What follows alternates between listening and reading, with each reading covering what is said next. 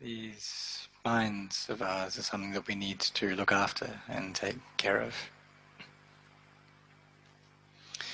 And um, some people ask, where do our minds come from? And what are they about? Um, and all of the actions that we do, the good actions, the bad actions, they all are concerned with our minds because our minds are the leaders. It's like the minds are the masters, and our bodies uh, just follow the order of the master. They're the servant. So, whatever the mind orders, then the body has to follow and go. So, just like coming to the monastery, the mind gave the instruction to the body, and the body followed. So, the mind is what informs or instructs our bodies to do good things or bad things. Um, and these bodies just have to follow the orders, the instructions of our minds. So some people ask the question, what is the mind, the citta? And Luang Por Chah, he answered that the citta, it isn't anything. It's nothing at all, but it, what it is, if we want to describe it, is the knowing element it's just like we have these other elements which follow in line with nature, and the mind is the element that knows. When any sense impression arises, the mind receives that. So, having functional eyes and ears, nose, tongue, body, then there'll be the uh, contact with that, the forms, the sounds, the odors, the uh, tastes and tactile sensations. And when there's contact with that, then those messages get sent to the brain. And the brain then uh, connects with the mind, or the mind receives that from the brain. So the brain, it's still um, an issue of our physical bodies, but our minds connect with that in order to receive these sense impressions. Um, and so when we do receive that in the mind, then there'll naturally be a reaction to it, a response, one of aversion or attraction.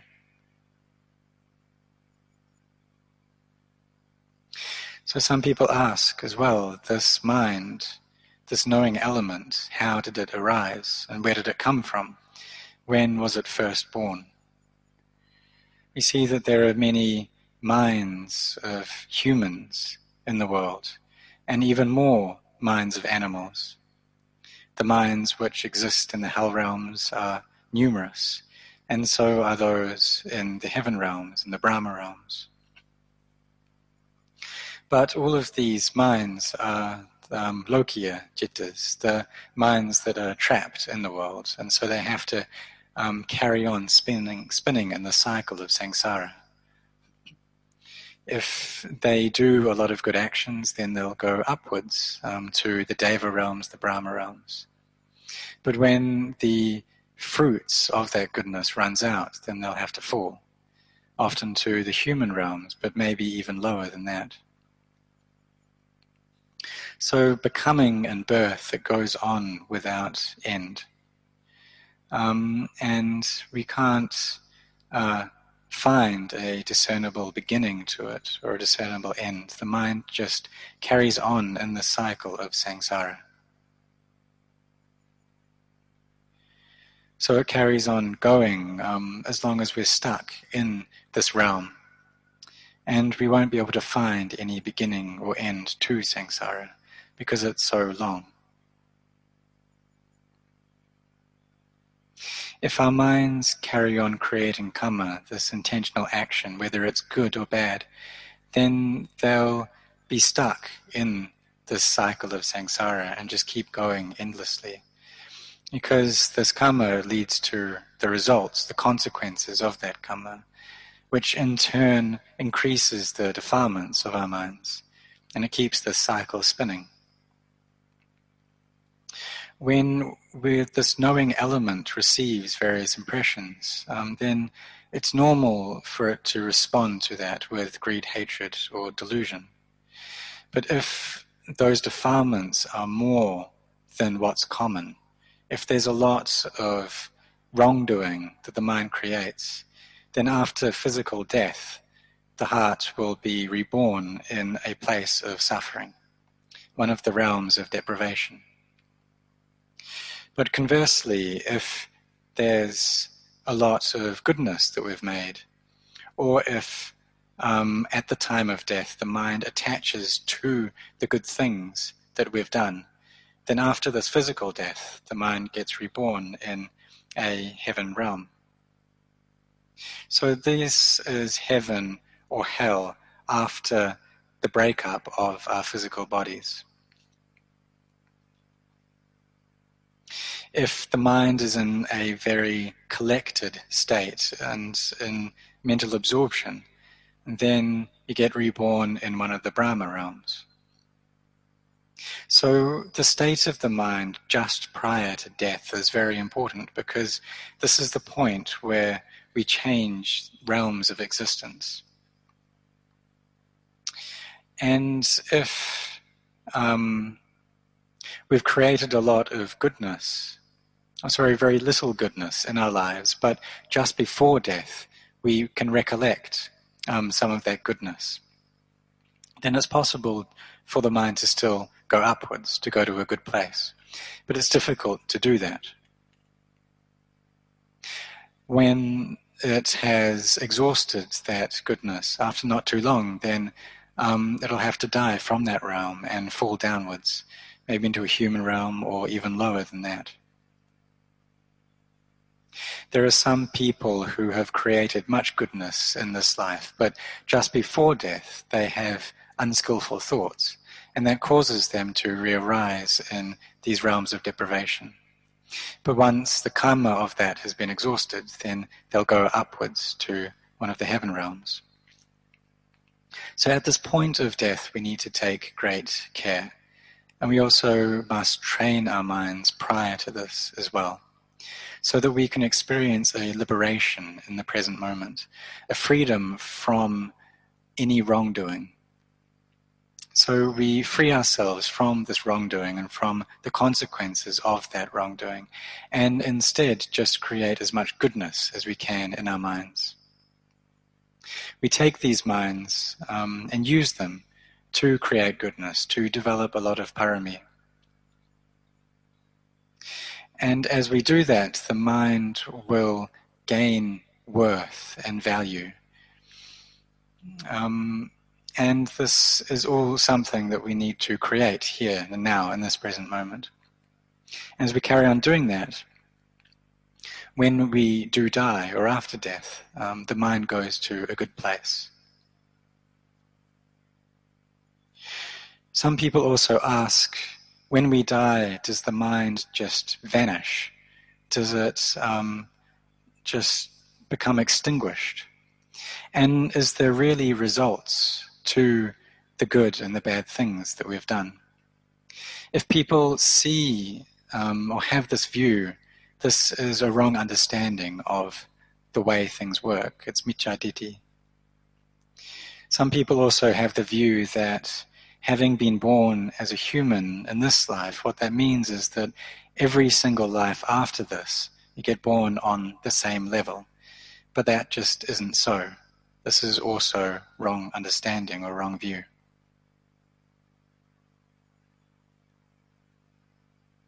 So the Buddha, when he was enlightened, he came to know these things. And us having been born into this world, then we try and follow his teachings.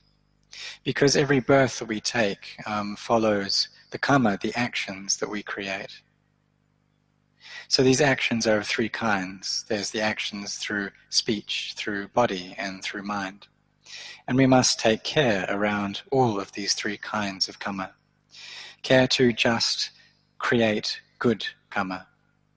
And if we have this faith and belief in the teachings of the Buddha, then we should put our efforts into following those teachings.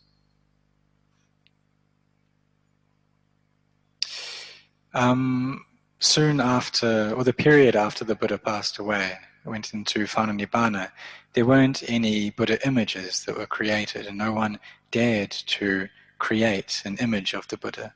So instead, people would respect the Dhamma, or they would pay homage to Bodhi trees, and use these as objects of veneration. But later on, um, people did start to uh, mold and um, bring into creation Buddha images. And this was first done by the Greeks. It was King Milinda, and he um, had faith in the Buddha Sasana. Um, and so he um, started to create and produce Buddha images that people could uh, pay homage to.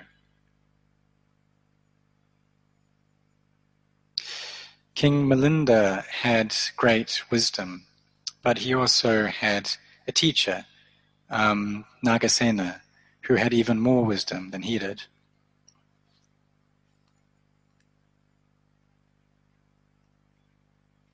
And whatever questions uh, King Milinda asked him, he was able to answer.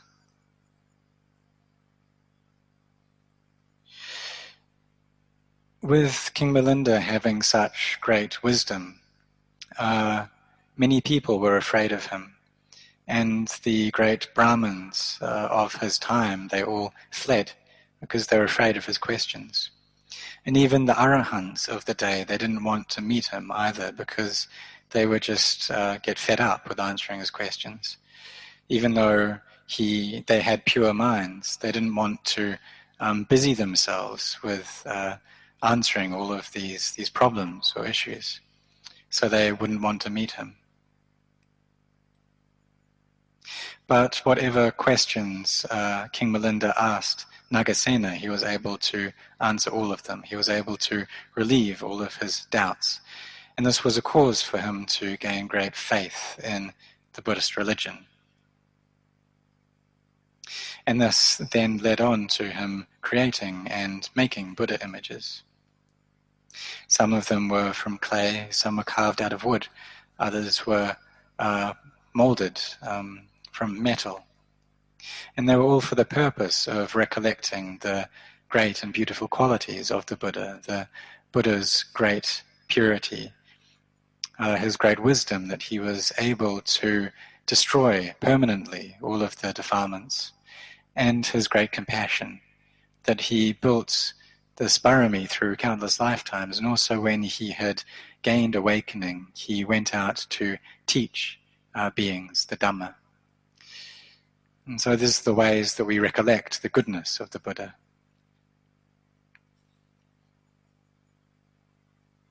Some people, when they bow to Buddha images, they also make a request. They ask for things as well. Um, they ask for protection. They ask for great wealth.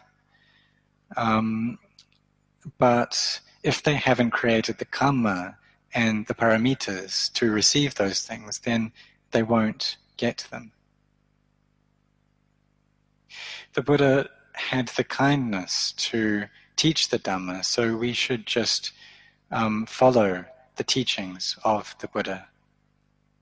So some people have a lot of debt and they plead to the Buddha to um, be free of that debt. But really, the Buddha had given us um, help in this matter already, and we shouldn't be asking for this. Because the Buddha already taught that getting ourselves into debt is a great source of suffering in the world. So why would we do that? If we follow the Dhamma, then we don't need to ask for help. The Buddha has already given his assistance, given his guidance in his teachings. People say that they're going through a lot of suffering and they ask for the Buddha to relieve that suffering, but really, in a way, he already has, because he taught us where suffering comes from. That if there's ignorance, if there's clinging and craving, then that will give rise to suffering. And he taught us this path, this noble way that leads out of suffering through sila, samadhi, and panya. So all we have to do is follow this path and we'll receive those results.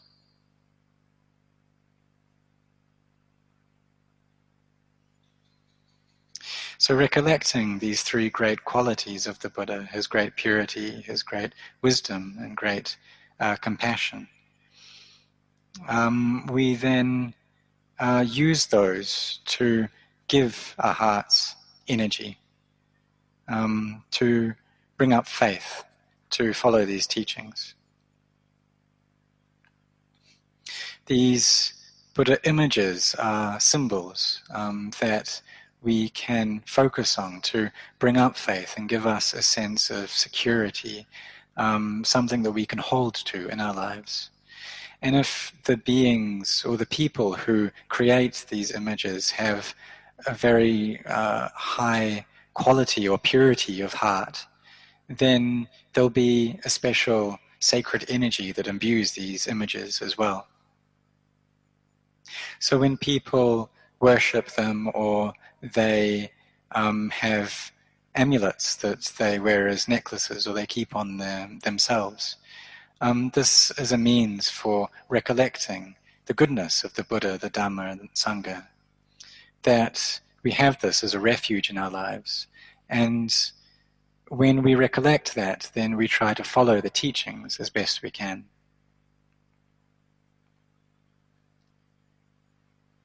So King Milinda had um, the great fortune to meet with a teacher who had more wisdom than he did uh, this teacher, Nagasena. And there's a story about um, him as well, that he was born um, into a Brahmin family. And at that time, there was an arahant who uh, went into the the absorption of cessation. And he would spend a lot of time there, and so much time that he wouldn't uh, gather with the rest of the monks and even the official monastic ceremonies or uh, the official meetings like the Patimokkha, he wouldn't join in with those. So the other monks, they laid down a punishment for him for not coming to these meetings. And this was that he needed to teach this child of the Brahmin family. They saw that this child um, had great wisdom and would grow up into a great being. And so his job or his punishment was to teach this child. So, what this Arahant did is he would walk past the Brahmin's house on alms round every single day. And every day, without fail, the Brahmin, um, the father of this child, would scold and shout at the Arahant, this monk, and say, What have you come here for, you bald headed monk? I'm not going to give you anything. You don't know how to work. Other people, they go out and they farm the fields, they plant rice, or they plant uh, fruit orchards, or they engage in trade, and they know how to make a living. but you, you don't do anything. You just um, walk around with your bowl. so I'm not going to give you anything. And every day without fail, the this arahant would walk past the Brahmin's house in alms round, and he would get shouted at and scolded. But one day the Brahmin forgot to shout at this monk, or he lost his energy to do so. He thought that, well, this monk comes past my house every single day, and I expend all this effort shouting at him every day. Um, so, and he still comes anyway. So maybe I'll just stop shouting. Maybe I'll just let him pass. And so he did so. He was able to let go to a degree. The next day, uh, this monk, the Arahant, he went on alms round again. And when he passed the house of the neighbor uh, to this Brahmin, uh, the owner of that house, this, this Brahmin's neighbor, came out and he asked this monk, Why do you carry on going an alms round to this house every day when you don't get anything? Know, I've asked the Brahmin what he gives you, and he says he doesn't give you anything, so why do you keep on going? And the monk answered that he did get something, that yesterday he did gain something. The next door neighbor to this Brahmin was confused then because um, he had asked the Brahmin what he gave this monk, and the monk said nothing. Or, or the Brahmin said nothing. But now this monk is saying that he did get something. So he was thinking that his neighbor had lied to him. So he went over to his neighbor, the Brahmin, and asked him, Why did you lie to me? I asked this monk uh, what he got from you, and he said that he did get something, but you told me you give him nothing. This Brahmin was then furious because he thought the monk was lying. He thought that summoners should have a better standard of conduct than this. They shouldn't engage in lying. And not only is he just this useless beggar, but also he doesn't have any morality as well. So the next day, um, or that night, he uh, stayed up the whole night thinking about how he was going to shout at this monk when he came on alms round the next day and telling him that he is just this useless liar of a monk. So when the monk, the Arahant, passed his house on alms round, um, before he started shouting at him, he asked him first, Why did you lie? Why did you tell my neighbor that I give you something when I don't? And the monk responded that, Well, you did give me something. That yesterday, or normally I go on alms round every day and you shout at me, but yesterday I went on alms round and you didn't shout at me, and that was a gift that you gave me. So in India, um, especially the Brahmins, um, they can be very wise. And so he, this Brahmin was able to see that this was actually a wise monk, that he'd been on alms round for three months, um, coming every single day for three months, and he hadn't given him anything. Um, but the one day that he didn't shout at this monk, this monk was able to um, take that as having gained something. So from this, he started gaining faith in this arahant and he started to offer food on alms round. And the child, the son of this Brahmin, uh, turned out to be Nagasena. Um, and later on, he ordained as a samanera, as a novice. And he was very intelligent. He um, learnt the, uh, the Pitaka, or the three uh, baskets of the teachings, uh, with great proficiency. And even as just a young novice, he was able to do that. He also, at one point, gave a Dharma talk to an old layperson, um, describing how all physicality and mentality is of uh, the nature to be inconstant and unsatisfactory and not self. And from this Dharma talk, this layperson attained to Sotapanna. But then the novice, Nagasena, reflected on this. And he thought, well, I'm not yet an Arya. I'm not a noble being yet, but people become Sotapannas from my Dharma talks. And this gave him a sense of uh, dispassion or disenchantment, disillusionment. So, with that, he then went into the forest and sought out seclusion and uh, dedicated himself to his meditation practice until he gained he gained a full awakening. And he became very skilled um, in many things, skilled in the Dhamma, um, to the point where he was able to teach even King Milinda. He was able to reduce this king's conceit.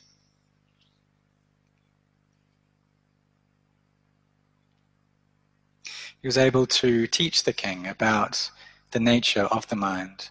And so King Milinda asked him, How does the mind come into the womb? And he was able to answer this question uh, very well.